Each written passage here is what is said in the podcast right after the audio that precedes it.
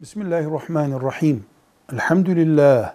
Ve salatu ve selamu ala Resulillah. Bitkisel ilaç caiz midir? Bitkisel ilaç dediğimizde onu üretmeyi ve kullanmayı kastediyoruz. O zaman biz bu soruyu şöyle sorulmuş kabul edelim. Bitkisel ilaç üretmek ve kullanmak caiz midir? Cevap. İnsan mükerremdir. Müslüman olsun veya olmasın. İnsan olarak yaratılan herkes mükerremdir. Dolayısıyla insan kobay olarak kullanılamaz. Resmen kobay diye kullanılamayacağı gibi insan bir tür sonuç olarak kobaylaştırma anlamına gelen uygulama da insan üzerinde yapılamaz. Bu ne demektir?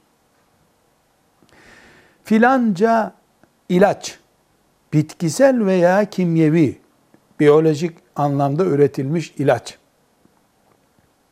farelerde denenir gibi insanda denenemez. Dünyanın tüm hayvanları bir insan parmağı kadar değerli değil Allah katında. Hayvana yapılacak muamele insana yapılamaz. Bir ilacın bitkisel olması veya olmaması veya kimyasal olması ya da olmaması yani eczanece satılması ile aktarda satılması arasında bizim için bir fark yoktur.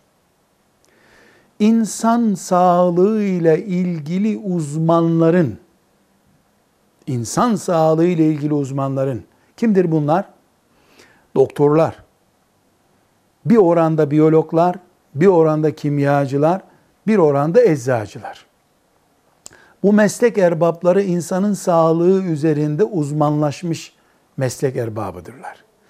Bunların zararlı dediği hiçbir ilaç bitkisel olsun, petrolden olsun, nereden olursa olsun bu ilaç insanda kullanılamaz. Kullanan da, üreten de mesul olur.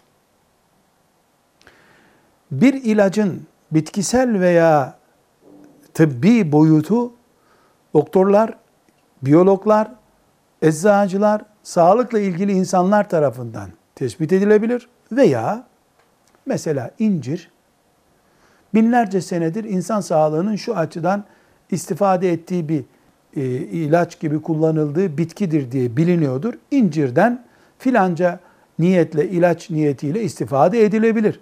Buradaki binlerce yıllık tecrübe de bir, bir tür tıp tecrübesi demektir. Tıp da zaten insanoğlunun birikiminin adıdır.